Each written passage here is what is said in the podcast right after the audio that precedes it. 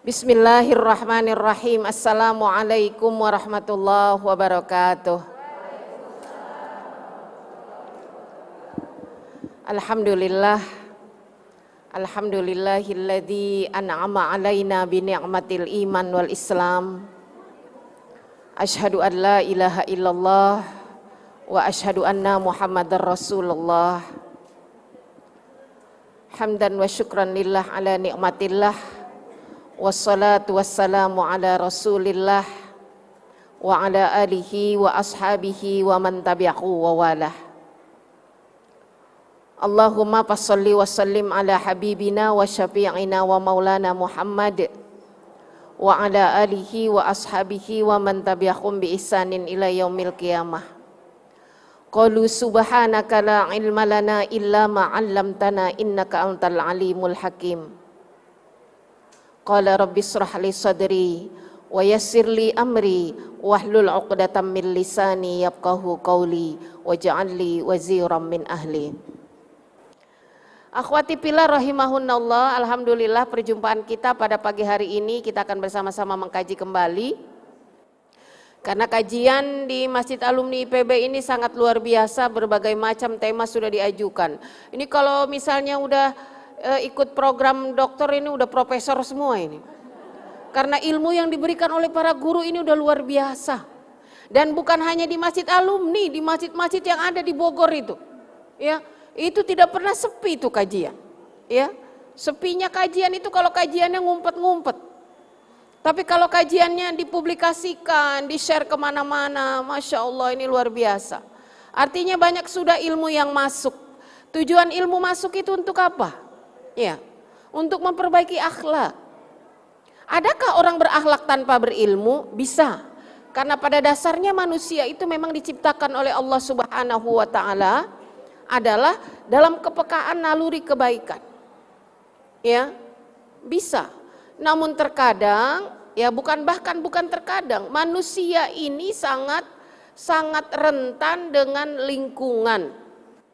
Ya, pergaulan di mana tempat kita tinggal, dengan siapa kita bergaul, pada siapa kita hidup sehari-hari, dari bibit mana kita dilahirkan meskipun kita tidak pernah minta. Ya, maka tentang peranan akhlak dalam agama itu sangat memegang peranan yang penting. Jadi akhlak nomor satu, ilmu nomor dua. Ya, jadi seseorang itu tahu bahwa berbohong dan dibohongi itu tidak enak. Ya, bahwa berdusta dan didustai itu tidak nyaman. Tahu siapa? Apa yang membuat perbedaan itu? Karena Allah berikan dimensi yang sangat kuat. Ya. Apa itu? Dua dimensi penciptaan yang Allah berikan itu sudah sangat jelas tertera di dalam surah Asy-Syam. Wa nafsi wa ma Demi jiwa ketika dalam proses penciptaan ada satu dimensi suci yang Allah berikan pada kita. Dalam proses penciptaan yaitu apa? Ketakwaan. Ya. Ketakwaan inilah yang menjadi nilai-nilai luhur dalam diri kita. Makanya ketika melihat sesuatu yang tidak nyaman, tidak enak, dia akan mengalami benturan dalam dimensi ketakwaan itu. Ya, jadi ketakwaan itu apa? Nilai-nilai luhur yang Allah tanamkan dalam diri kita.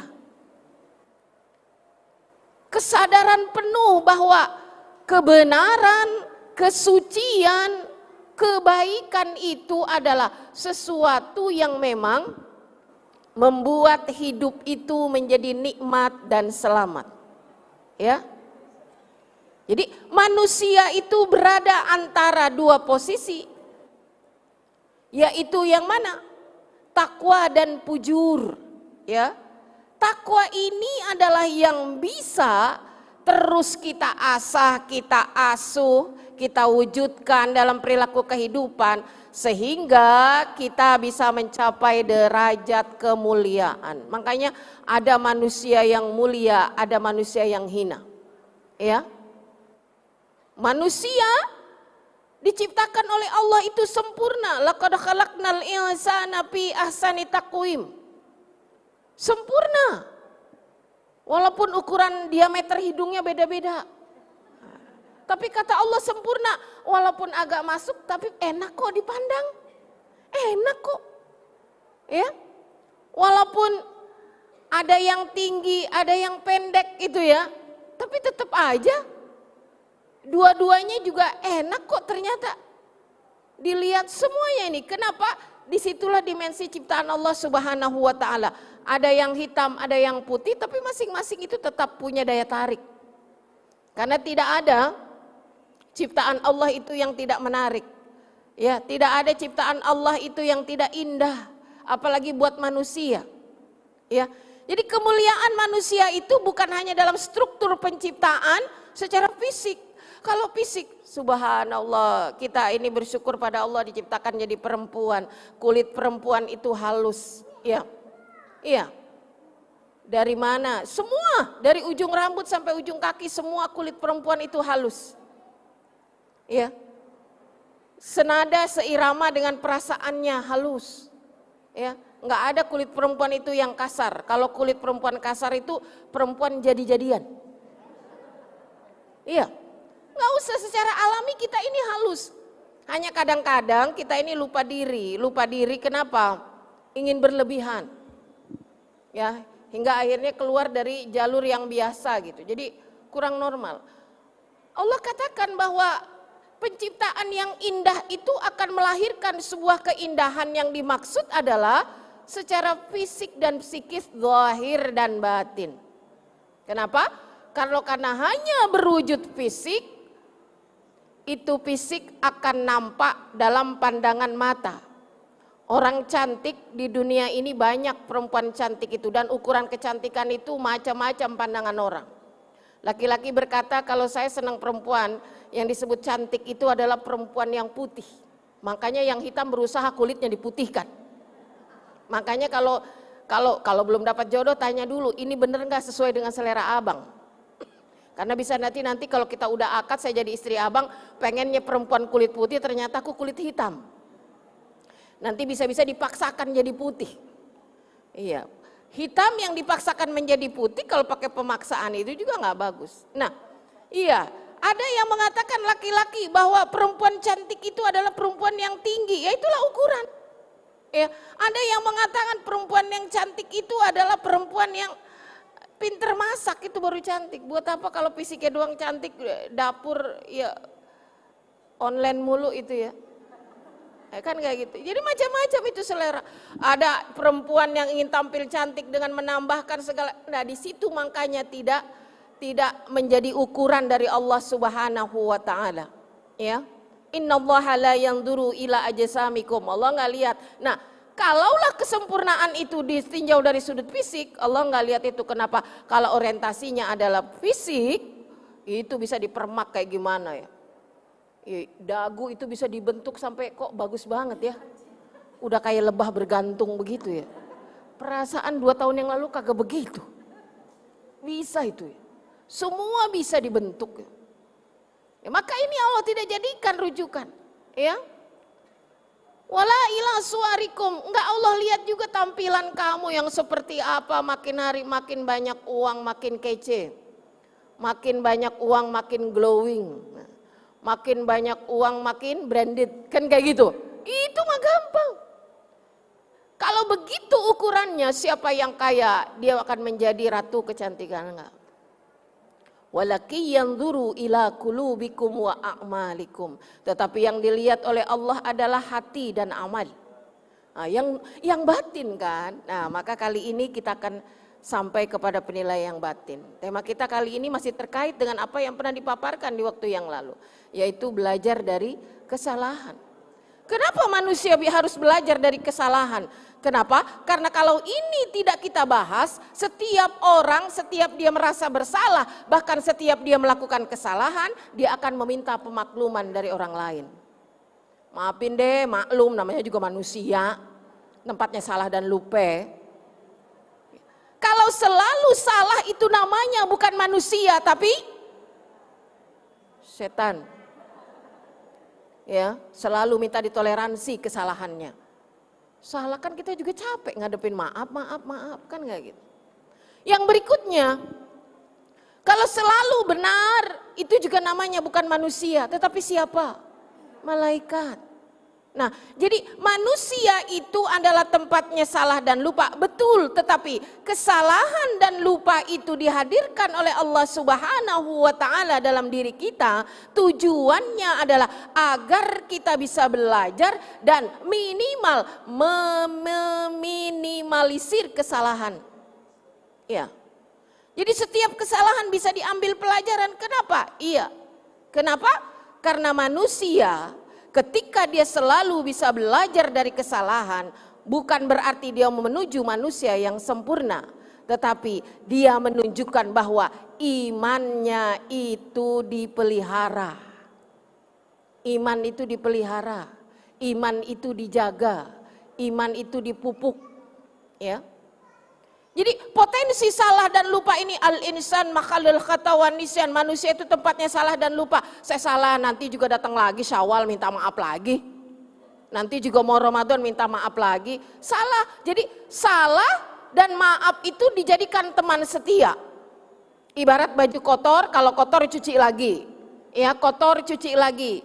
Tapi tidak demikian dengan sifat yang dikatakan kesalahan itu. Allah Subhanahu wa taala mendidik kita bahkan para ambia dididik oleh Allah Subhanahu wa taala.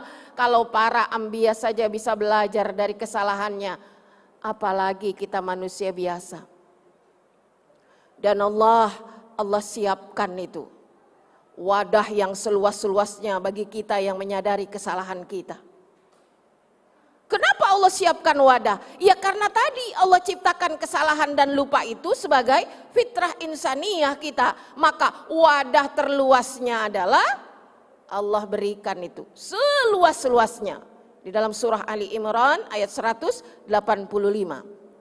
والذين إذا فعلوا فاحشة أو ظلموا أنفسهم dan orang-orang yang apabila mereka melakukan perbuatan fahisyah, apa fahisyah?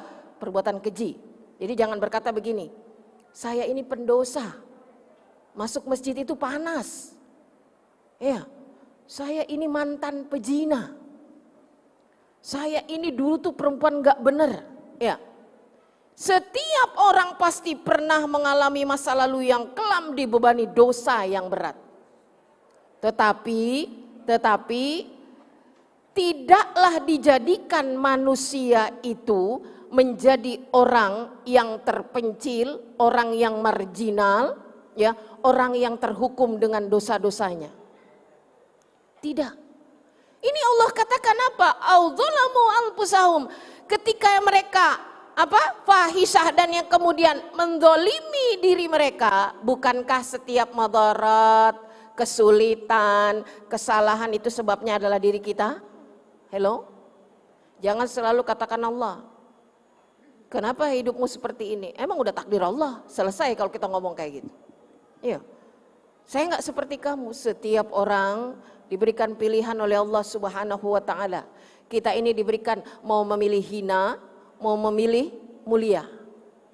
Mau memilih bahagia, mau memilih menderita. Silahkan Allah suguhkan itu. Duka ada, pasti ada, tapi di dalam duka ada juga ada juga cara. Dan hidup ini tidak akan selalu diliputi oleh duka. Auzalamu alpusahu mereka zalim kepada diri mereka sendiri. Fastaghfarullah, mereka beristighfar dan ingat Allah. Ya, Zakarullah, mereka ingat kepada Allah. Fastaghfaru lidzunubihim. Kemudian mereka beristighfar dan menyadari akan dosa-dosanya, kekeliruannya, kesadarannya. Tetapi yang dimaksud fastaghfaru lidzunubihim ini ada dua dimensi, dua tinjauan. Mereka beristighfar dan mengakui. Nah, inilah yang disebut pengakuan, sebuah pembelajaran berharga. Mengakui salah, ngaku dosa, bukan hanya sekedar memang saya pernah salah, memang saya pernah berdosa, tapi bagaimana hal ini bisa menjadi sesuatu pembelajaran berharga buat kita. Kenapa orang susah mengakui kesalahan? Kenapa? Karena orang yang mengakui kesalahan itu dianggap kalah. Nah, itu masih ada image seperti itu. Karena ada yang beranggapan orang yang mengakui kesalahan itu adalah orang yang hina. Sehingga dia malu kalau mengakui kesalahan. Nah itulah yang berkembang di, di kita. Dan mengakui kesalahan itu dianggap sebagai sesuatu yang memalukan. Padahal berdasarkan pesan Allah ini Allah buka peluang itu. Ya. Zakarullah. Jadi kalau ingat Allah dosa diakui. Jadi akan muncul sadar bahwa oh saya ini salah ya. Ya. Jadi sulitnya seseorang mengakui kesalahan diri akan berimbang dengan sulitnya dia menerima nasihat dari orang lain. Sama dibalik juga, sulitnya seseorang menerima nasihat dari orang lain sama sulitnya dia dengan menerima kesalahan diri. Tertutup dia menerima nasihat susah, mengakui kesalahan diri itu susah. Ini yang jadi yang sering menjadi kita orang-orang yang kita gampang bilangnya udah dia mah keras kepala kan gitu.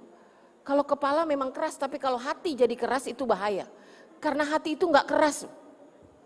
Ya, hati itu nggak keras, hati itu lembut. Ya, maka disadarkan kita dengan ma wa may yaghfirud dzunuba illallah. Enggak ada yang bisa ngampunin kecuali Allah. Jadi sebuah pengakuan tertinggi adalah kepada Allah Subhanahu wa taala. Prinsip pengakuan ini didasari kepada dua hal. Yang pertama, yang pertama taubat sebelum dan taubat sesudah. Muhasabah sebelum dan muhasabah sesudah. Jadi taubatnya nggak jadi taubat sambel, Uh, enggak, karena di awal dan sudah. Yang pertama, taubat dan muhasabah ini beriringan. Kenapa? Tidak ada taubat tanpa diawali muhasabah.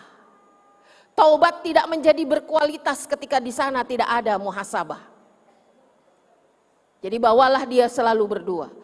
Ya, taubat dan muhasabah. Bahkan bisa jadi keinginan taubat itu lahir dari mana? Dari sikap sering muhasabah. Ya. Muhasabah itu apa sih? Mengevaluasi, ya, menghitung, merenung, ya, bertafakur kita. Ya. Hasibu al-pusakum qabla antuhas. Hisaplah diri kamu, hitunglah diri kamu, evaluasilah diri kita sebelum nanti ada evaluasi besar dari Allah Subhanahu wa taala dalam wujud perkataan Iqra kitabak, baca nih kitabmu. Kafa binafsikal yaum. Hari ini kamu yang akan membaca bukumu, bukan aku. Jadi setiap catatan yang ada di situ tidak pernah ada satu baris pun yang kau ingkari, tidak ada. Ya. Tidak ada satu pun yang kau ingkari di situ. Kafa binafsikal yaum. Di sana itu, di hari ini, kamu yang akan menghisap dirimu. Nah maka sebelum hisap besar itu datang, muhasabah itu ada muhasabah bulanan, ada muhasabah mingguan, ada muhasabah per waktu. Di lima waktu itu, makanya kalau habis sholat, Astagfirullahaladzim, Astagfirullahaladzim, itu istighfar. Itu muhasabah, sebelum numpuk gitu. Dari pagi sampai zuhur nanti, ba'da zuhur kita istighfar. Astagfirullahaladzim, tadi kenapa ngomong kayak gitu ya? itu evaluasi. Astagfirullahaladzim, kok tadi saya kenapa ya? Tak ada satupun yang bisa saya kerjakan. Itu kita beristighfar di lima waktu dalam sholat wajib itu adalah muasabah. Ya. Eh, Masya Allah, ada yang naksir saya. Iya sampai naksir banget itu ya. Ayah aja nggak pernah natap kayak gitu. Tatapannya penuh. Iya. Ya. Jadi hisap itu ada hisap per waktu, yaitu makanya sholat, makanya Nabi ajarkan banyak istighfar kita, ya seputaran tasbih 100 kita beristighfar, ya Kalau kalau bisa istighfar ini dijadikan kalam-kalam mulia dalam diri kita sehingga ketika kita lihat astagfirullahaladzim ya Allah itu suami orang kenapa saya jadi melotot? Nah, istighfar. Jadi ditundukkan ya. Astagfirullahaladzim. Kenapa saya jadi berpikir yang enggak-enggak gitu? Hanya karena melihat tampilan teman berbeda, pikiran jadi macam-macam. Kan kayak gitu. Ini di sini banyak sisi-sisi. Jadi itu evaluasi cepat. Kemudian ada evaluasi mingguan, ada evaluasi bulanan, ada evaluasi tahunan ya Allah. Ini kita bertafakur. Dan akumulasi dari itu semua adalah bagaimana muhasabah ini merujuk kepada pintu yang dikatakan tadi taubat bagi mereka itu. Ya. Apa fungsinya? Muhasabah sebelum taubat gunanya untuk apa? Tanya dulu, tanya dulu tujuannya apa ini mau taubat? Allah, teman, suami, anak, kolega, tanya dulu. Makanya yang mau muhasabah tanya dulu, mau orientasi ke mana muhasabah saya ini? Tujuannya Allah, Apakah karena memang pasangan saya menuntut begitu? Kalau sudah dievaluasi di awal, sangat menentukan muhasabah sesudah taubat. Kenapa orang-orang yang bertaubat kemudian gampang kembali lagi? Karena ketika muhasabah di awalnya itu orientasinya apa? Jadi mesti ditanya dulu. Siapa yang saya tuju dengan perubahan ini? Ya, saya memang salah, tapi ketika dia mengakui kesalahan, hanya karena kalau dia nggak ngaku kesalahannya, dia ditinggali nama temennya yang tukang raktir, kacau itu. Nggak bisa itu. Iya. Saya memang tipikal orangnya seperti ini, tapi dia ingin berubah ketika tendensinya adalah orang lain, perubahan itu tidak akan pernah langgeng karena tujuannya adalah orang lain. Makanya di awal itu mesti orientasinya siapa? Jadi ketika misalnya seseorang ingin berhijrah karena sahabatnya, nanti manakala sahabatnya tidak berada di sisinya lagi, dia akan kembali lagi. Barang siapa yang berhijrah karena pasangan hidupnya, nanti ketika pasangan hidupnya sudah tidak ada lagi di sampingnya, hijrahnya itu ya udah selesai. Tapi kalau orientasinya Allah Subhanahu wa taala, siapa pun setelah itu yang berada di sisinya dan apa pun pengaruhnya, karena azamnya sudah kuat yaitu Allah Subhanahu wa taala, maka akhirnya taubatnya ini menjadi taubat yang kuat. Yang akhir, sesudah kenapa? Pertaubatan sesudah sesudahnya muhasabah itu tujuannya untuk apa? Sampai kepada kualitas dari taubat itu. Ya. Seseorang yang mengakui memang saya ini banyak salah memang ini saya banyak dosa. Apakah itu memang benar-benar dia lakukan karena memang hidupnya ini memang terasa susah karena karena dirinya yang sulit mengakui kesalahannya ataukah karena ini hanya kamuflase belaka?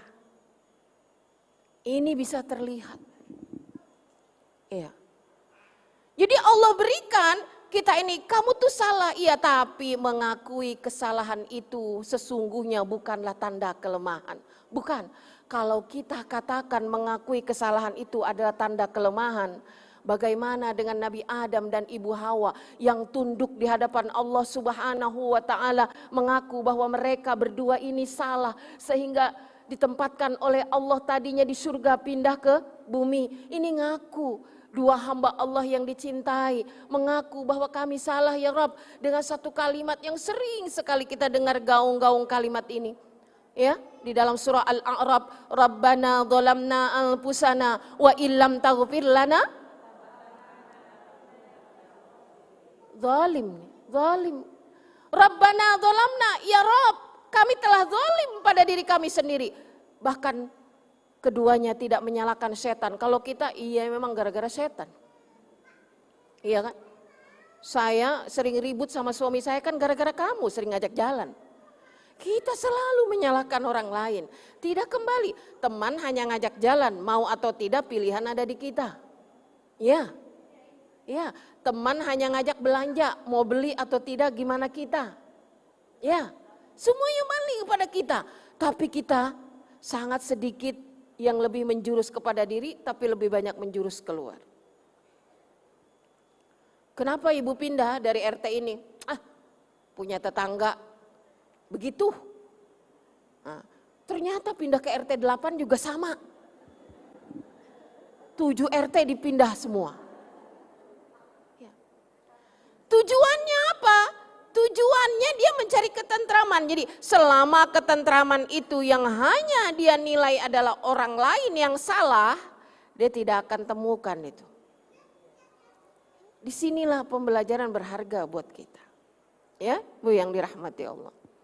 Jadi ketika kita merasa bahwa oh ya kalau salah dan dosa ini ada tempatnya kita, belajarlah kenapa? Agar kesalahan itu bisa menjadi sesuatu yang sangat kecil dalam diri kita.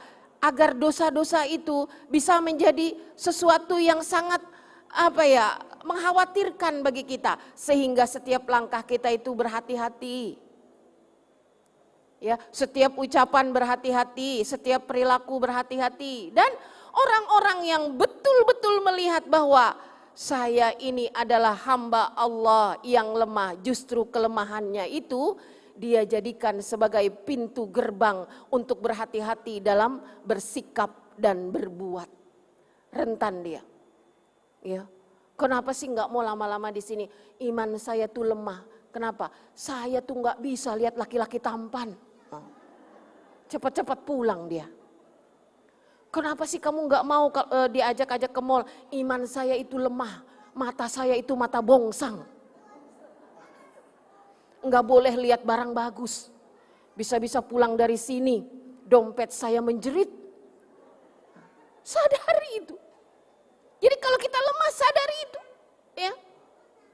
Jadi kelemahan diri siapa yang paling tahu? Kita. Karena itu kalau kelemahan kita dari sudut syahwat, rem itu syahwat. Kalau kelemahan itu dari syahwat belanja, rem itu syahwat belanja. Jangan banyak berputar di sekitar belanjaan. Iya. Iya, jangan banyak lihat-lihat itu buka apa namanya. Iya. Online-online kayak gitu. Mulanya lagi baca status orang, tiba-tiba dagangan online muncul. Lupa sama status orang, buka. Anda itulah, ya hilap. Sadari kalau kelemahan kita itu. Kalau kelemahan kita adalah gampang terpancing dengan dengan membicarakan orang lain, hengkanglah ketika ada dua orang sedang berbincang-bincang tentang aib orang lain. Meskipun meskipun itu di majelis, jika ada satu majelis dan di sana engkau tidak menemukan kenyamanan, tinggalkan meskipun itu majelis. Jika itu satu majelis dan di sana engkau rasakan ada dosa, tinggalkan itu. Meskipun itu majelis, carilah majelis lain. Ya. Jadi ini rentan. Kenapa? Karena kita sedang belajar bagaimana mengakui kesalahan itu sulitnya luar biasa dan kita harus menjaga jangan sampai melakukan kesalahan-kesalahan yang berikutnya. Ya, yang berikutnya Seseorang yang mampu mengakui kesalahan itu adalah bukan orang yang lemah, tetapi menandakan bahwa dia adalah hamba Allah yang sadar betul bahwa dirinya ingin terus belajar menjadi lebih baik. Tidak ada orang yang mengakui kesalahan itu terhina. Tidak ada. Ah, bohong bunda. Saya ngaku-ngaku salah sama suami sampai sekarang dihina terus. Apa penghinaannya? Kamu kemarin udah minta maaf, sekarang salah, terus minta maaf lagi. Nah, dalam hal ini bukan kepada masalah ibu sering atau kita sering mengakui kesalahan, tetapi tempat kita memohonkan maaf dan mengakui kesalahan itu juga belum sadar bahwa permohonan maaf seseorang itu jangan dijadikan senjata untuk menghantamnya. Nah, ini juga salah satu penyebab mengapa orang susah mengakui kesalahan. Karena pengakuan itu bisa dijadikan alat untuk melemahkannya. Ya, inilah kita manusia. Beda dengan Allah Subhanahu wa taala, ya. Walam yusirru ala ma fa'alu dan setelah itu Allah Subhanahu wa taala apakah pernah membongkar aib-aib kita? Tidak. Apakah Allah Subhanahu wa taala membeberkan oh ini dulu pendosa. Jadi kalau sekarang dia ini alim, enggak ada itu. Jadi seseorang yang sudah melangkah ke tempat yang lebih baik, nah itu itu akan ditutup rapat oleh Allah Subhanahu wa taala. Jadi bagaimana dengan kita manusia? Jadi orang yang sering merefleksikan diri mengakui kesalahan, yang tadi pertama orang yang sering bermuhasabah dan orang yang menuju taubat yang benar, yang ketiga adalah memunculkan sifat tawaddu. Ya. Tawaddu semakin berilmu, semakin bijak, semakin kaya, semakin dermawan, semakin tinggi kedudukan, semakin dekat dengan banyak orang. Semakin tinggi kedudukan, semakin peka hatinya terhadap yang di bawahnya. Di sinilah orang-orang tawadu. Sehingga apa? Ilmu yang dimiliki dapat menambah kekurangan dari segala hal-hal yang sering dia lakukan. Khilaf, salah, ya, asal tindak, asal ngomong, asal ambil keputusan.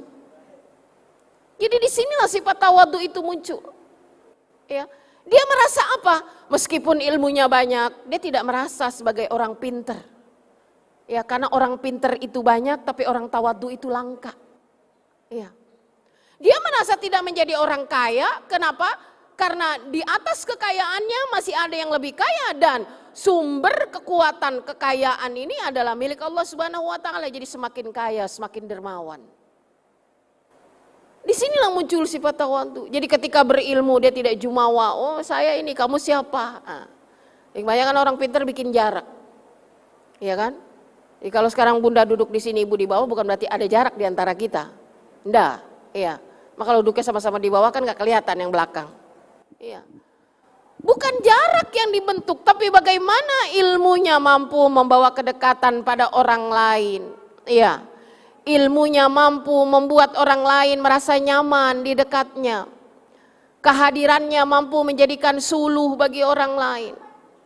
Bagaimana ketika dia berilmu orang lain selalu mencarinya. Nah lihatlah bagaimana Rasul Shallallahu Alaihi Wasallam jangankan sahabat musuh aja rindu kepadanya. Lihatlah para salafus soleh ketika berakhlak mereka subhanallah demi menjaga perasaan tetangganya.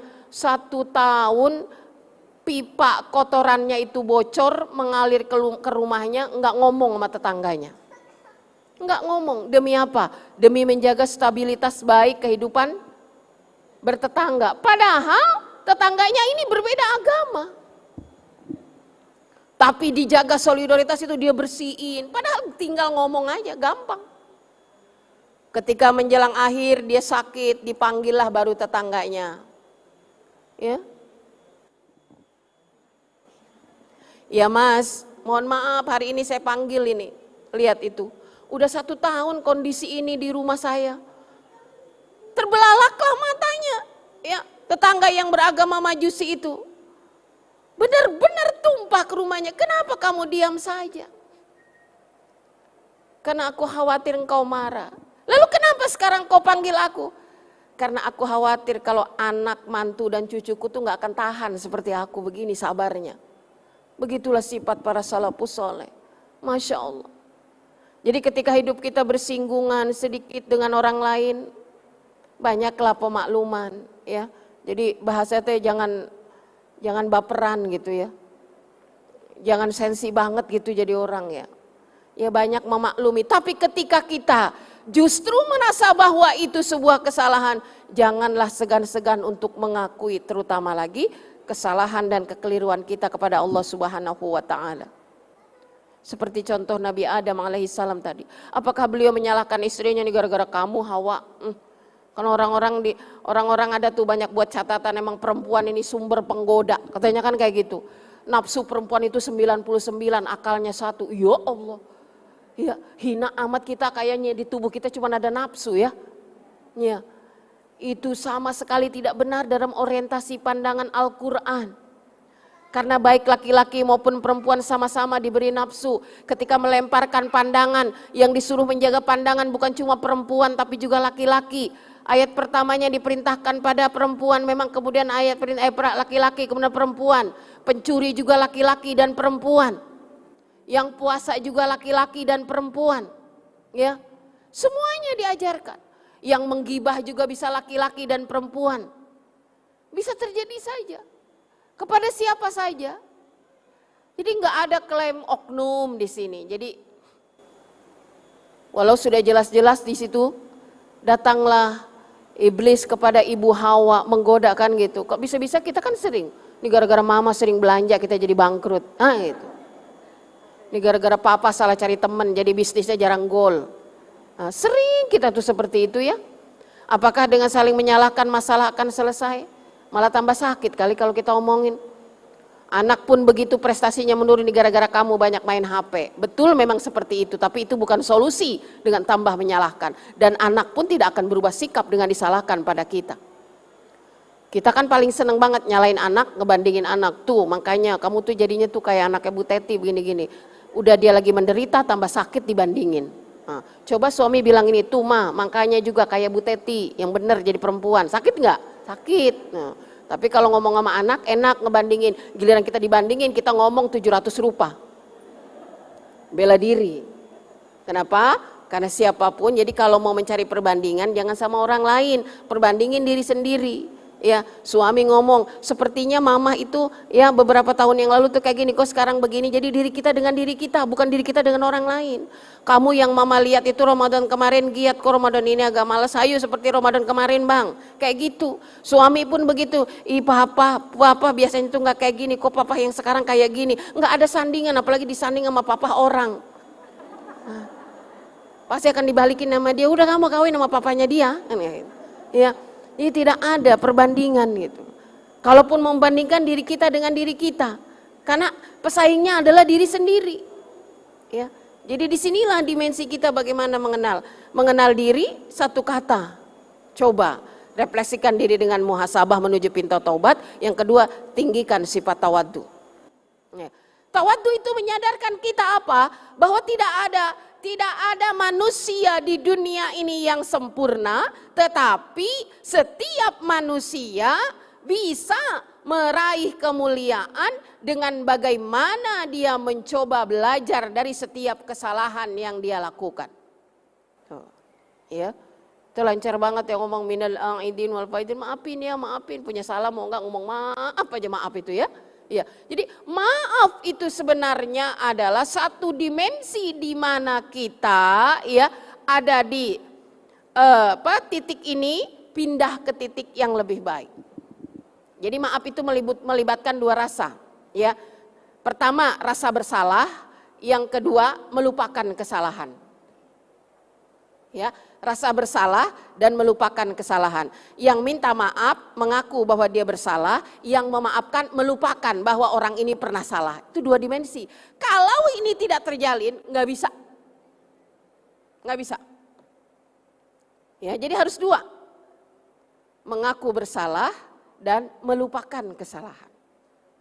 Kenapa harus dilupakan? Kan awal tadi kita udah bilang kalau nggak dilupain kita ini tempatnya salah dan lupa bisa numpuk kita. Bisa numpuk kata suami gini, "Ma, kesalahan mama tuh udah 2000 sekian dari sejak kita nikah." Lah, bilang aja sama suami, "Pak, ini bukan kantor KPK. Ini rumah tangga, Pak." Baik papa maupun mama kan tepatnya salah dan lupa. Karena itu diajarkan oleh Nabi, kalau suami melakukan kesalahan di pagi hari sebelum zuhur, maafkan. Diajarkan kepada para para suami kalau istrimu salah di waktu duha sebelum masuk waktu zuhur, maafkan. Maafkan, kenapa? Bisa jadi ba'da zuhur datang lagi kesalahan yang baru. Ya, kalau yang lama saja belum dimaafkan, yang pagi hari saja belum dimaafkan, yang kemarin belum dimaafkan, tiga tahun lagi belum dimaafkan, bisa-bisa isi kepala kita ini penuh dengan catatan salah orang lain dan di diri kita penuh dengan catatan kesalahan kita pada orang lain. Ya. Lebaran dulu belum dimaafin, lebaran ini nggak ketemu, dua tahun udah nggak ada maaf. Mending kalau nyampe umur, kalau kagak nyampe tiga tahun, tiga lebaran. Tidak ada kata saling maaf di antara yang salah dan yang pernah dibikin salah. Itu sebetulnya gunanya. Ya. Jadi yang disebut kita tempatnya khilaf dan lupa karenanya kamu tahu bahwa kita semua ini adalah tempatnya salah dan lupa. Maka kalau di majelis ini pagi ini kita punya salah, maafin ya, jangan dibawa keluar. Tuh, itu makanya ada kafaratul majelis. Ya, di majelis ini ada kafarotnya, di majelis ini ada kafarotnya. Nyata-nyata di majelis pun ada dosa. Jadi kita baca doa kafarot. Ya. Ada kafarotnya. Jadi jangan dibawa-bawa itu. Sampai ditumpuk sekian tahun. Ada yang tujuh lebaran belum ketemu abangnya ini. Iya, bagaimana kita mau mau menyelesaikan? Betapa sulitnya ternyata ya untuk menyatukan hati dengan kata maaf itu. Ternyata ini bukan hanya sebuah kata karena ini menyangkut dari sebuah pengakuan antara dua diri. Yang meminta maaf tidak merasa dia ini pendosa, yang merasa pernah pernah dizolimi dengan kesalahan saudaranya tidak jumawa dan merasa bangga bahwa dia adalah orang yang benar. Itu nggak akan nyambung. Datang ke rumah bang, assalamualaikum bang, Waalaikumsalam. Tumben lu datang ke rumah gua mau minta maaf. Nah makanya gue kata juga jadi orang yang benar. Nah, yang bicara merasa jumawa bahwa dia adalah manusia yang paling benar. Tadinya adiknya tikatnya udah baik, ngedenger abang yang ngomong kayak gitu kagak jadi dah. Hmm. Bang, bang, kalau bukan karena nasihat Bunda Yati, gue juga berat ke sini bang. Apalagi kata Bunda datangnya mesti bawa nastar. Mendingan gue bawa racun tikus sekalian. Ya. Di sinilah beratnya. Jadi itu makanya yang dikatakan silaturahim itu sebetulnya, Ibu, bukan menyambung yang sudah tersambung. Nyambung yang putus. Ya, bukan mencairkan emang yang udah cair, mencairkan yang beku. Ya. Bukan memintal yang sudah lurus, tapi melerai, melerai yang masih terpintal. Itu silaturahim. Ya. Jadi ketika kita berkata, oh saya mau datang ke sini, ke sini, ke sini itu biasa. Ya. Kita datang ke rumah sahabat kita, oh apalagi udah bebawaan, pakai makan bareng, yang didatengin masak. Tapi cobalah datang ke seseorang yang pernah mendolimi kita. Yang pernah membuat hidup kita begitu sangat menderita. Ketuklah pintunya sambil bawa tentengan kiri kanan Begitu kita mengucap assalamualaikum bukan sahutan waalaikumsalam dia melotot ngeliat kita. Berani lo datang ke rumah gua ya. Itu sebetulnya. Makanya balasan dari Allah Subhanahu wa taala jika peristiwa ini, jika kedua bangunan relasi ini berhasil bisa disatukan, balasannya apa kata Allah? Ali Imran 133. Ya, ini ayat halal bihalal. disebutnya ayat halal bihalal di Indonesia. Wasari'u ila maghfiratin min rabbikum wa jannatin arduha samawati wal ard wa indat lil muttaqin. Bersegeralah kamu kepada ampunanku yang seluasnya langit dan bumi. Kalau ada kalimat bersegera, jalannya jangan loyo. Bersegera itu kalau yang pakai gamisnya agak ini angkat dikit, ayo jalan. Seakan-akan di sana ada diskon minyak goreng 50%. Wah, ntar gue kehabisan. Itu bersegera. Jangan nyantai. Kalau dibilang bersegera, ayo ngegeruduk itu bersegera. Ya. Segera cari ampunan Allah. Buat siapa? Buat orang yang bertakwa. Orang bertakwa masih disiapkan itu. Iya, karena orang bertakwa juga rentan, masih rentan dengan polemik yang ada dalam dirinya. Masya Allah. Yang ngomong di sini juga hidupnya nggak mulus-mulus saja. Apalagi yang di depan yang diem mulu. Ya. Yang susah mengungkapkan kata-kata. Aku mati nggak kayak Bunda Yanti. Masalah bisa ngomong, aku mau diem justru banyak masalah yang keluar bukan kata-kata tapi air mata. Ya. Semua seperti itu. Buat siapa? Alladzina yulfikuna fis sarra'i wad dharra'i wal kadhiminal ghaidha wal 'afina nas. Buat orang apa? Yang sedekahnya waktu lapang dan sempit, yang bisa menahan amarah, yang memaafkan. Yang memaafkan.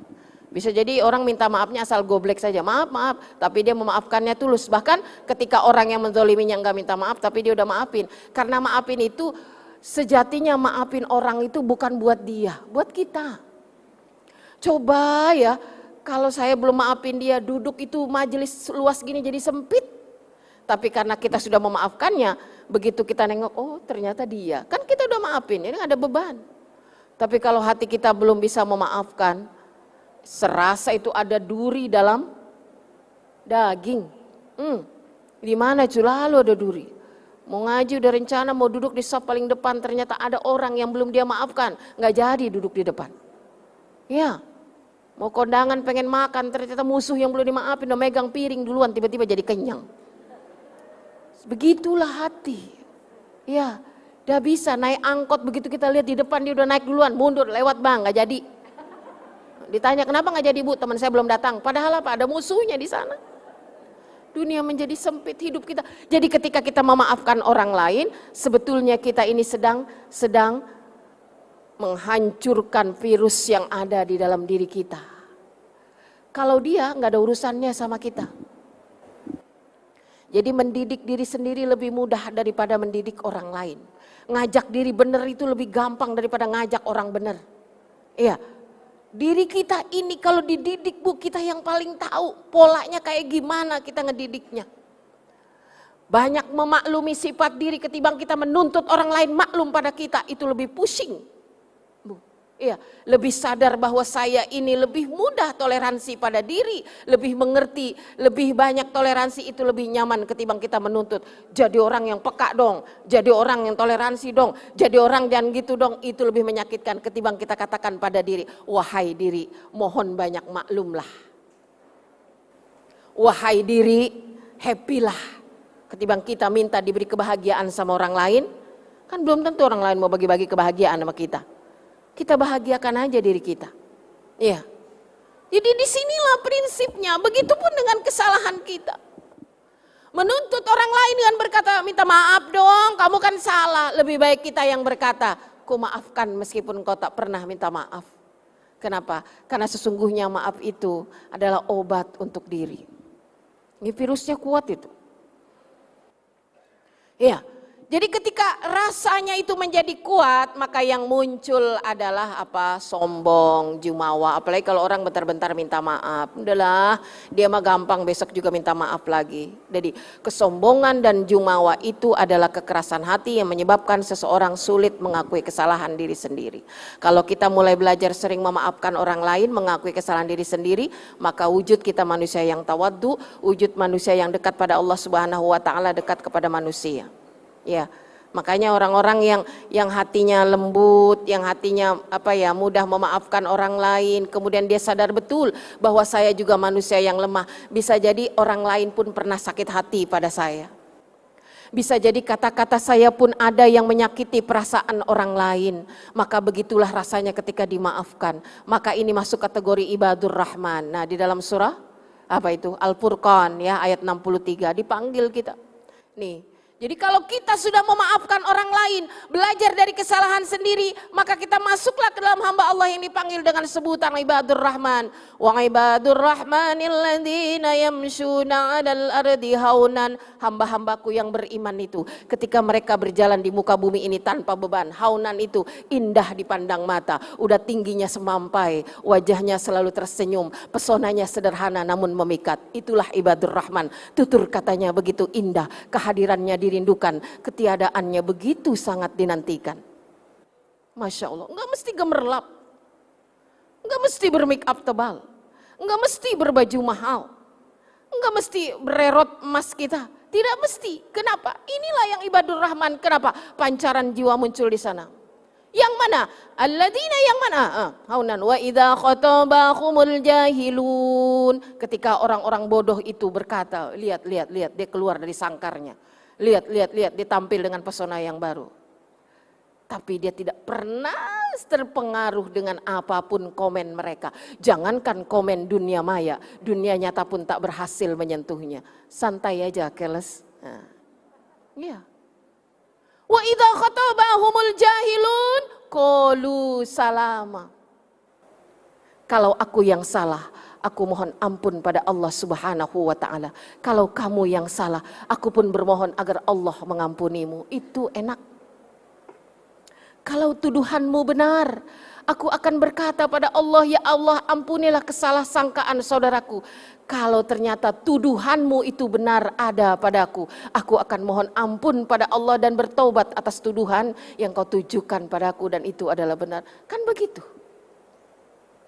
Kolu salama apa yang diucapkan itu adalah sesuatu yang membawa keselamatan. Ya, kita bilang, wah keren nih. Iya emang lu aja yang pengen begitu. Nah, tampilan lu beda. Eh, emang lu aja yang pengen tampil beda. Ah, tidak ada kita. Tidak ada bedanya antara yang menyapa dengan yang disapa. Ya, tidak ada sama sekali di sana pancaran ilahiyah bahwa kecantikan dia dan saya itu berbeda. Berbeda. Karena yang ini hanya cantik fisik, tapi yang ini adalah seluruhnya fisik dan psikis. Kenapa? Karena yang dimaksud sempurna dalam ciptaan Allah itu adalah ada dua dimensi. Dikasih peringatan Allah, ya. Tummarodadnahu asfala sapilin. Kalau Allah ciptakan kita ini sempurna, kenapa kata Allah di balik ciptaan yang sempurna manusia itu bisa menjadi nista? Bisa. Kenapa? Ketika mereka tidak berhiaskan illalladzina amanu wa amilus saleh karena dia hanya cantik fisik tapi tidak punya hiasan iman, imannya tidak terpancar dalam perilakunya, ya. Kemudian juga tidak terwujud dalam amal-amal solehnya. Obatnya itu resep kuatnya itu. Ya. Ibu kenapa tidak bersama lagi dengan dia padahal wah sekian tahun ibu tuh saya lihat aduh sama dia itu udah kayak apa ya rembulan dengan matahari. Sudah seperti ikan dengan air. Ah, saya sulit memaafkan kesalahannya. Kenapa begitu sulit bu? Saya selalu terngiang-ngiang perbuatannya, ya. Jadi betapa betapa kuatnya itu apa pengaruh dirinya. Karena itu larikanlah diri pada Allah Subhanahu wa taala. Apa betul sikap saya ini ya Rob? Ya, Apakah betul apa yang saya lakukan ini sesungguhnya adalah demi dia? Padahal saya yang merana. Iya, saya yang gak bahagia dengan kayak gini bu. Iya, kita yang gak bahagia. Padahal sebetulnya peluang kebahagiaan itu banyak ada pada diri kita. Meskipun Allah ciptakan suka dan duka, tapi setiap kata duka itu selalu ada kalimat la di depannya, larangan. La tahzan, Jangan takut. Ya. Artinya meskipun di dunia ini ada ketakutan, tetapi Allah Subhanahu wa taala memberikan spirit bagaimana kita bisa hengkang dari rasa takut itu. La haupun alaihim, kamu jangan gelisah, kamu jangan resah. Kenapa? Karena ada obat resah dan gelisah selalu dikatakan Allah Subhanahu wa taala. Karena itu fitrah manusia, tapi Allah menginginkan kita ini bahagia walaupun ada duka, tapi Allah itu ingin kita itu suka. Kenapa? Karena dalam duka banyak godaan setan. Imannya kuat, lagi suka. Begitu duka, gampang berbuat musyrik. Lagi happy, sholat jamaah sama suami sama anaknya. Begitu suaminya diambil orang, curhatnya ke dukun, ah, main dukun dia. Nah, itulah iman diuji. Ketika masih bersama, imannya kuat. Ketika diuji dengan duka, imannya bercampur dengan kesyirikan. Hati-hati. Makanya Allah tidak mau hambanya duka berkepanjangan. Kenapa? Karena ketika duka rentan iblis itu datang. Ketika bersama itu iblis itu benci. Kenapa? Orang ini di majelis berdua, di botani berdua, di mana aja berdua, dia ingin memisahkan. Ya. Jadi ketika dibuat perselisihan di antara mereka dan pada saat itu mereka sudah berselisih, maka dibuatlah perselisihan itu semakin tajam, maka Allah sampaikan pada kita kalau sudah ada perpecahan yang paling nyata, itu adalah perpecahan yang di dalamnya ada persekutuan iblis yang semakin dalam. Hati-hati kita. Ya, maka ini tajam sekali. Jadi kenapa? Duka ada, tapi jangan bikin berkepanjangan Duka dan suka itu keniscayaan. Ada yang ditinggal suami dua tahun belum move on. Ya Allah. Setiap orang pasti mengalami duka bahkan Rasul Shallallahu Alaihi Wasallam. Ada kita lihat teman, eh kata Bunda Yati nggak boleh duka loh. Kenapa lo nangis itu? Duka bukan berarti menangis. Kenapa?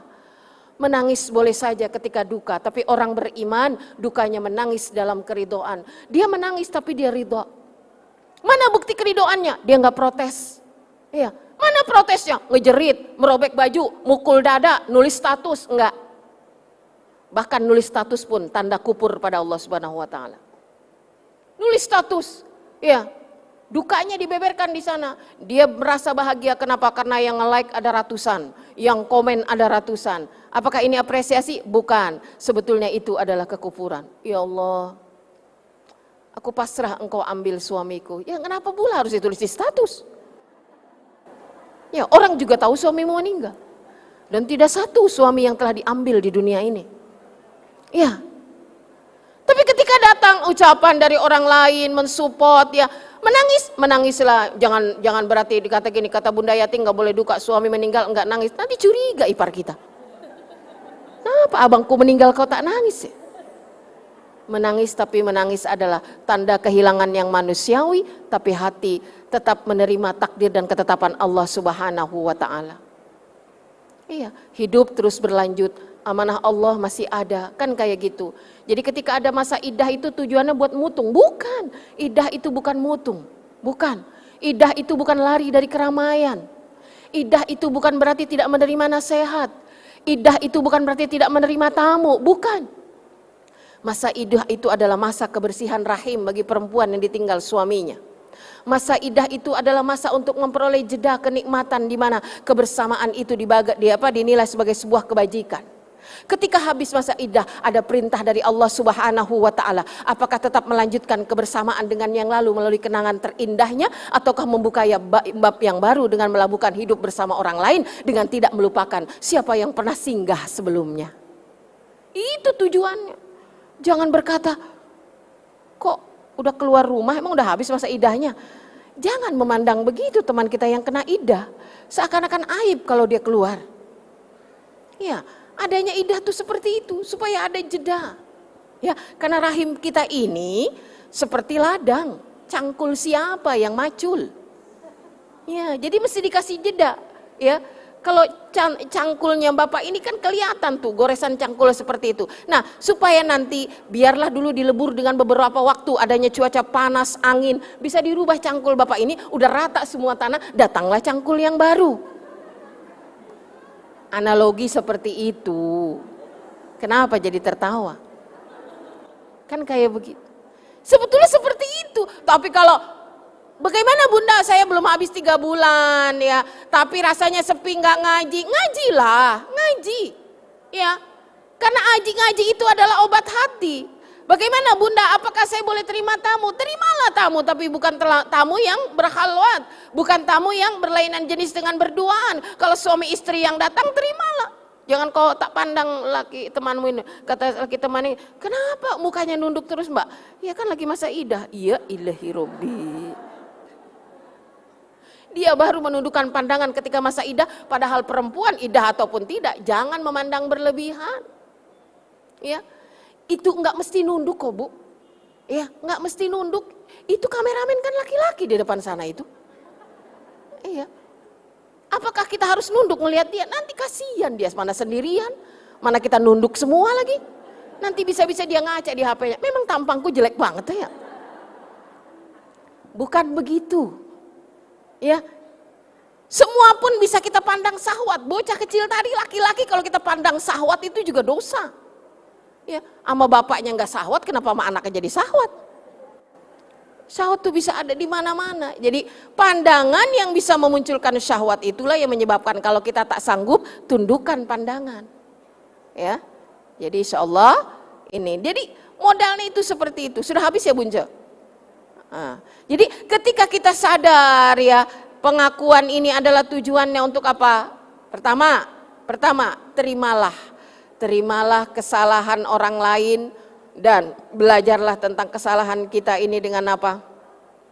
Keridoan dalam diri, ikhlas.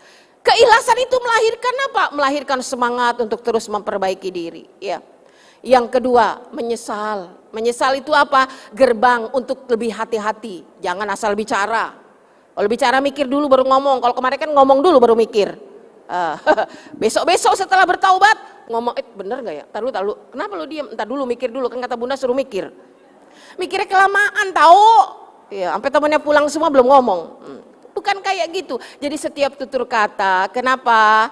Karena ini akan diminta pertanggungjawaban yang ngomong hati-hati. Ya, karena tangan ini akan diminta pertanggungjawaban yang ngambil hati-hati. ya nyentuh hati-hati. Karena kaki akan diminta pertanggungjawaban ya melangkah hati-hati ya. Maka jangan menghukum diri dengan berkata ya Allah saya pendosa saya pendosa. Jangan sering berkata kita ini pendosa. Ya. Kalau kita sudah menghukum diri bagaimana orang lain menerima kita? Padahal Allah tebarkan tadi ampunan ya. Bahkan Allah panggil kita di dalam surah Az-Zumar itu dengan begitu indah panggilannya sangat dahsyat ya Allah. Keindahan ini bisa dirasakan oleh setiap hamba hamba Allah yang merasakan panggilan para pendosa itu dipanggil oleh Allah apa? Dengan kalimat yang indah, "Qul ya ibadiyalladzina asrafu." Wahai hamba-hambaku yang melampaui batas. Melampaui batas loh, suami orang diambil, tuh melampaui batas. Melampaui batas loh, sama tetangga dekat kok kejam amat. Melampaui batas loh, sama anak sendiri kok sampai hati ngomong kayak gitu. Itu melampaui batas. Ya, sama temanku sampai hati kayak gitu makanya disebut orang yang melampaui batas la taqnatu mir rahmatillah kamu nggak usah putus asa dari rahmatku kenapa innallaha yaghfirudz dzunuba jami'an sesungguhnya aku mengampuni dosa kamu semua ya Innahu huwal ghafurur rahim. Sesungguhnya Allah itu maha pengampun, maha penyayang. Allah udah ngampunin, disayangin. Kalau kita udah ngampunin, dibuang. Kalau kita udah ngampunin bilang udah lu gue maafin kabur sana jadi depan mata gue mata gue puyeng ngeliat lu. Udah gue udah maafin jangan melintas di mata gue karena setiap ngeliat lu maaf gue apa dendam gue muncul lagi enggak. Ya udah gue maafin tapi jangan ada bisnis di antara kita. Nah. Udah gue maafin tapi jangan tinggal dekat rumah gue. Udah gue maafin tapi kalau ngaji jangan duduk dekat-dekat gue. Kan gak gitu. Tapi kalau Allah enggak, innahu huwal ghafurur rahim. Udah diampuni, dicintai kita. Ya, Udah diampuni kita disayang, dipeluk. Maka demikian begitu. Jadi musuh yang sudah kita maafkan jangan dilupakan. Sudah dimaafkan temannya teh sudah. Kok nggak sama-sama? Nggak bisa bunda. Saya udah maafin dia memang tapi bersama. No, no, no. Masih berat bunda. Itu namanya belum memaafkan. Kenapa? Baru buang sampah dari rumah ke tong sampah. Iya, meskipun di rumah nggak ada sampah, kecium juga anginnya. Kenapa? Karena di bak sampah banyak, kagak dibuang-buang. Nah, jadi itu memaafkannya baru setengah. Tapi ketika kita memaafkan, sudah hilang, tidak apa. Begitu kita lihat, eh sudah bersama lagi ya mereka. Iya kan mereka udah saling memaafkan. Kita lihat di statusnya, wow sudah tersenyum bareng-bareng. Iya kan mereka udah saling memaafkan. Demikianlah maaf. Jangan dalam rumah tangga suami sudah rukun, istri udah rukun. Tapi kadang-kadang ternyata bunda dia maafin saya setengah. Kenapa? Kasihan sama anak-anak doang. Iya sama saya masih susah bunda, apa? Masih dingin, masih kasar. Nah itu tidak memaafkan dan itu tidak akan mendapat kebaikan. Makanya diajarkan oleh agama ya kalau mau berpisah, berpisahlah ya kalau mau bersatu lupakanlah yang telah lalu. Ya. Fa imsakum bima'rufin au tasrihum bi ihsan. Kalau mau bersatu, bersatulah yang ma'ruf. Kalau mau berpisah, berpisahlah seperti orang yang berpisah dalam kebaikan. Jangan sudah pisah kayak musuh, ketika bersatu juga selalu bermusuhan. Apa yang dicari? Baru sadar kita setelah kehilangan. Inilah kita. Manusia yang terkadang luput dari introspeksi pada diri. Jadi kalau sudah memaafkan suami, Udah jangan diingat-ingat salahnya, Pak. Pak, sekali ingat kesalahan kamu rasanya semuanya jadi beku, Pak. Beku. Duh. Ini mau diapain juga, Pak? Susah ini mencairnya, susah. Kata kata suaminya, "Mah, kan aku sudah minta maaf. Tapi kenapa tidurmu masih ngadep ngalor aja?" Ngerti ngalor? iya. Sudah kata maaf, berarti kita itu belum memaafkan. Begitupun suami, ya, jangan selalu dijadikan senjata sudah, sudah dimaafkan Pak. Ya udah, tapi mukanya nggak enak kan kita menderita Bu. Malah tambah terpukul ya. Lebih baik berpisah tapi nggak lihat mukanya daripada bersama mukanya kayak gitu. Ya, jadi ridha Allah, ikhlas bahwa dia yang hadir hari ini adalah lembaran baru yang dibuka meskipun orangnya sama karena tidak ada manusia yang sempurna. Setiap kesalahan itu adalah sesuatu yang kotor. Yang kotor itu bisa dicuci dan bisa dibasuh karena jiwa adalah tempat salahnya yang lupa. Manusia adalah dimensi antara iblis dan malaikat. Ya, tidak ada kebaikan, ya, di mana tidak ada kebaikan dari orang lain, tidak ada dosa di mana tidak ada maaf dari orang lain. Maka seorang pendosa pun selalu merasa dirinya pendosa. Kenapa? Karena orang lain yang tidak mau menerima kata maafnya. Dan banyak orang yang harus belajar dari maaf orang lain dan kesalahan dirinya sendiri. Insya, insya Allah mudah-mudahan paparan kita di pagi hari ini dapat menambah kuat semangat ukhuwah kita, semangat kita untuk terus memperbaiki diri masa-masa lalu yang kelam cukup hanya akan pantas untuk dikenang dan ketika itu memunculkan satu persoalan dalam hidup kita yang sekarang ini tutup dia dan jangan buka lagi. Yang penting adalah saat ini dan ke depan bukan ke belakang. Sesekali aja dilirik kayak kaca spion. Yang penting adalah kaca depan, makanya dibuat lebih lebar. Sementara kaca spion hanya kecil-kecil meskipun kiri dan kanan ada satu di tengah Tujuannya buat apa? Berhati-hati karena kaca lebar di sana pun masih bisa kadang-kadang kamu lalai, maka disiapkanlah kaca spion. Masa lalu jangan dikubur habis, cukup dijadikan kaca, kaca spion ketika melirik, oh ya saya harus hati-hati, tataplah dengan melotot di depan sana. Itulah fungsinya. Semoga kita bisa menjadi manusia yang semakin hari semakin berhati-hati dan insya Allah syawal semakin bermakna, semakin bermanfaat hidup kita. ya Walaupun sudah dua bulan tidak ke salon. Insya Allah bakda kajian glowing semua.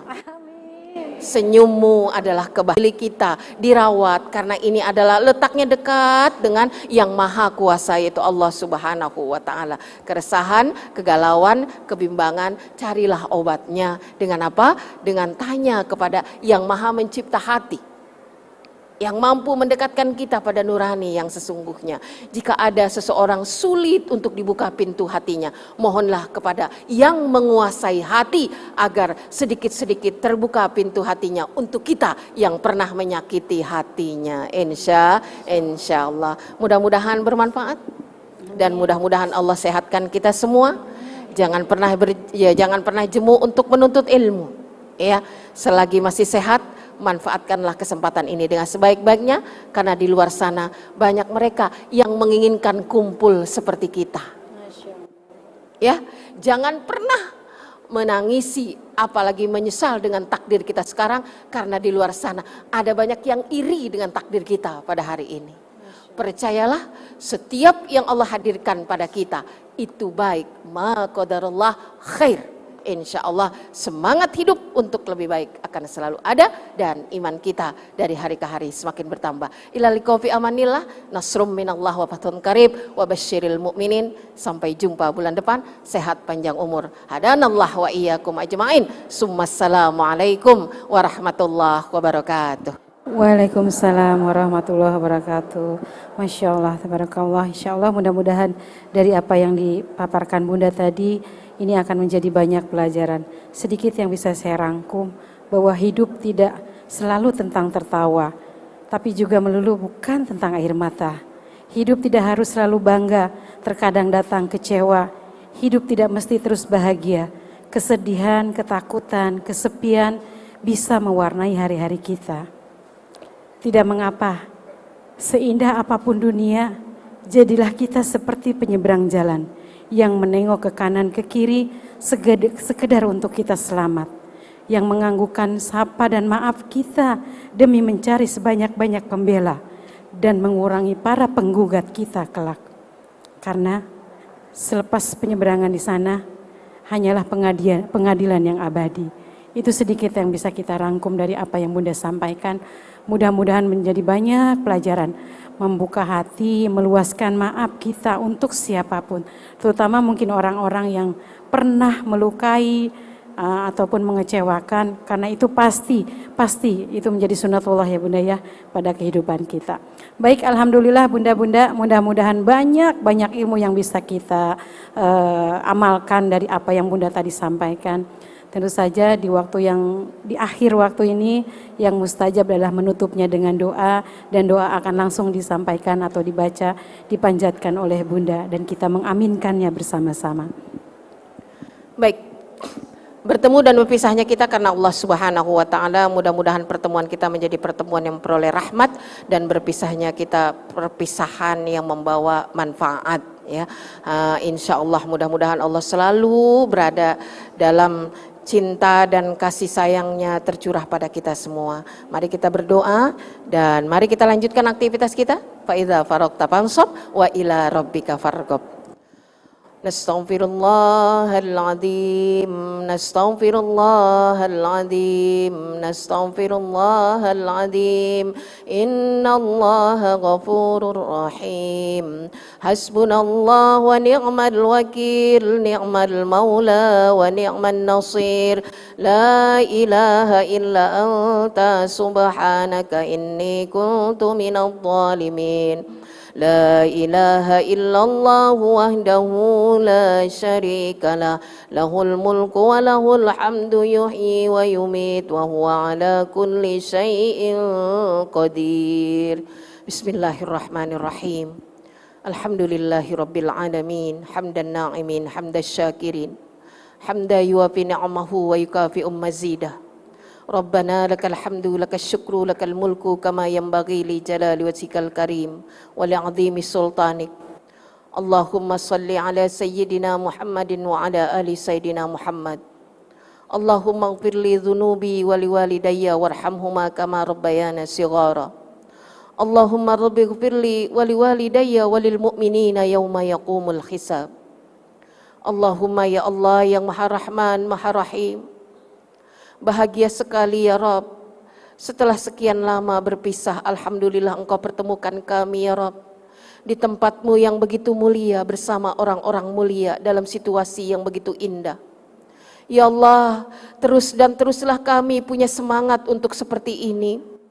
Jadikanlah pertemuan ini ya Allah sebagai modal bagi kami untuk kelak menghadapmu di yaumil akhir nanti dan jadikanlah pertemuan ini ya Rab sebagai saksi di yaumil akhir bahwa kami adalah orang-orang yang mencintaimu, mencintai nabimu dan mencintai ayat-ayat sucimu serta mencintai orang-orang yang saleh.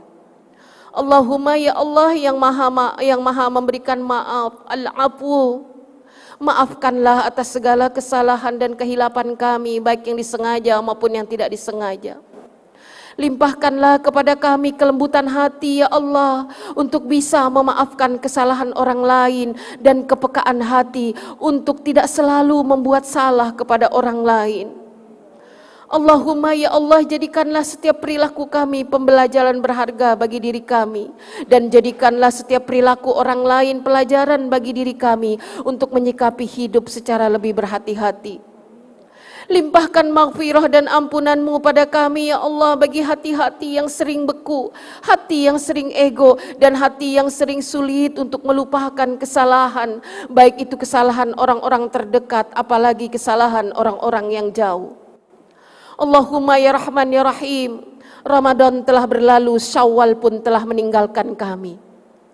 Jadikanlah kedua kedua bulan yang begitu indah hadir dalam hidup kami, membawa bekas pula yang begitu indah. Ramadan menyisakan sisa-sisa pengabdian yang begitu sangat kuat, mujahadah yang tinggi, muhasabah yang sangat dalam. Syawal pun hadir beriring gema takbir yang mendengungkan telinga yang peka.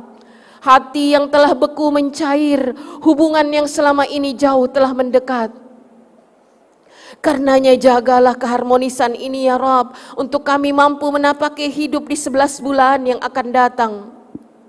Jadikanlah persaudaraan yang terbina dengan baik terus terbina selalu baik dalam kondisi baik dan rapatkanlah kembali hubungan yang telah menjauh mendekat kembali dengan datangnya Syawal. Dengan kesadaran untuk saling memaafkan dengan satu dengan satu kalimat taqabbalallah minna wa minkum wa minal aidin wal faidin. Sesungguhnya itu bukan hanya buah bibir pemanis lisan bahkan hakikat yang sangat terdalam adalah kami ingin memperoleh kemenangan yang sesungguhnya Kemenangan mampu mengalahkan ego dan keangkuhan jumawa yang tinggi merasa sebagai orang yang paling benar, merasa sebagai orang yang dihormati, merasa sebagai orang yang punya kedudukan, merasa sebagai kakak yang paling tertua, merasa sebagai orang tua sumber kebenaran. Yang sesungguhnya Rob kami semua adalah insan yang lemah, yang tidak pernah luput dari kesalahan dan dosa. Ya Allah, ya Rabbana, jadikanlah kami manusia yang mampu belajar dari setiap kesalahan yang kami perbuat. Kesalahan sehingga kami mampu memperkecil setiap tingkah dan pola kami agar selalu berhati-hati dan tidak mengulanginya. Kesalahan yang bisa kami pelajari untuk meliris kehidupan kami menuju jalan keridoanmu dan tidak selalu bersinggungan dengan perasaan orang lain yang menyebabkan permusuhan di antara kami. Bimbinglah kami ya Rab agar menjadi perempuan-perempuan yang mampu menahan amarah, mampu menahan lisan, mampu menjaga amal perbuatan, mampu memberikan kemaslahatan bagi orang terdekat kami, bagi orang yang kami cintai dan bagi orang yang saat ini belum menerima porsi cinta yang sesungguhnya hingga lahir kecintaan yang hakiki manakala kami menyadari tidak ada kecintaan yang abadi kecuali kecintaan atas dasar kepadamu. Allahumma ya Rabbana ya, Ar ya irhamna rahmatilah kami ya Rabb dengan rahmat yang sesungguhnya. Dekatkanlah hati kami pada orang-orang yang telah sekian lama jauh. Lembutkanlah hati kami pada orang-orang yang telah lama rasanya beku hati kami untuknya. Pandanglah kami dengan pandangan cintamu ya Allah dan kami bisa mencintai orang-orang yang sesungguhnya meski belum ada cinta bagi kami. Karena cinta yang sesungguhnya adalah mencintai dan membenci karenamu ya Rob. Bimbinglah kami ya Rob agar bisa belajar dari kesalahan yang telah kami perbuat. Sesungguhnya manusia yang terbaik adalah bukan manusia yang tidak merasa bersalah, tetapi adalah manusia yang ketika dia bersalah, dia mengakui kesalahannya, dia memohon maaf kepada sesamanya, dan dia memohon ampun kepadamu atas segala dosa yang dilakukannya. Allahumma gfirli dunubi wali walidayya walil mu'minina yawma yakumul hisab. Allahumma gfir walil muslimin wal muslimat wal mu'minin wal mu'minat birahmatika ya arhamar rahimin. Rabbana zalamna أنفسنا وإن لم تغفر لنا وترحمنا لنكونن من الخاسرين ربنا ولإخواننا الذين سبقونا بالإيمان ولا تجعل في قلوبنا غلا للذين آمنوا ربنا إنك رؤوف رحيم ربنا تقبل منا صلاتنا وصيامنا وقيامنا وركوعنا وتحليلنا وتضرعنا وتخصعنا وتعبدنا وتمم تقصيرنا برحمتك يا أرحم الراحمين ربنا rabbana innana sami'na munadiya yunadi lil iman. An aminu bi rabbikum fa amanna rabbana innaka raufur rahim. Rabbana atina fid dunya hasana wa fil akhirati hasanatan wa qina adzaban nar. Subhana rabbika rabbil izzati amma yasifun wa salamun alal mursalin. Walhamdulillahi rabbil alamin. Amin ya Allah ya rabbal alamin. Taqabbalallahu minna wa minkum wa taqabbal ya karim. Wassalamu alaikum warahmatullahi wabarakatuh.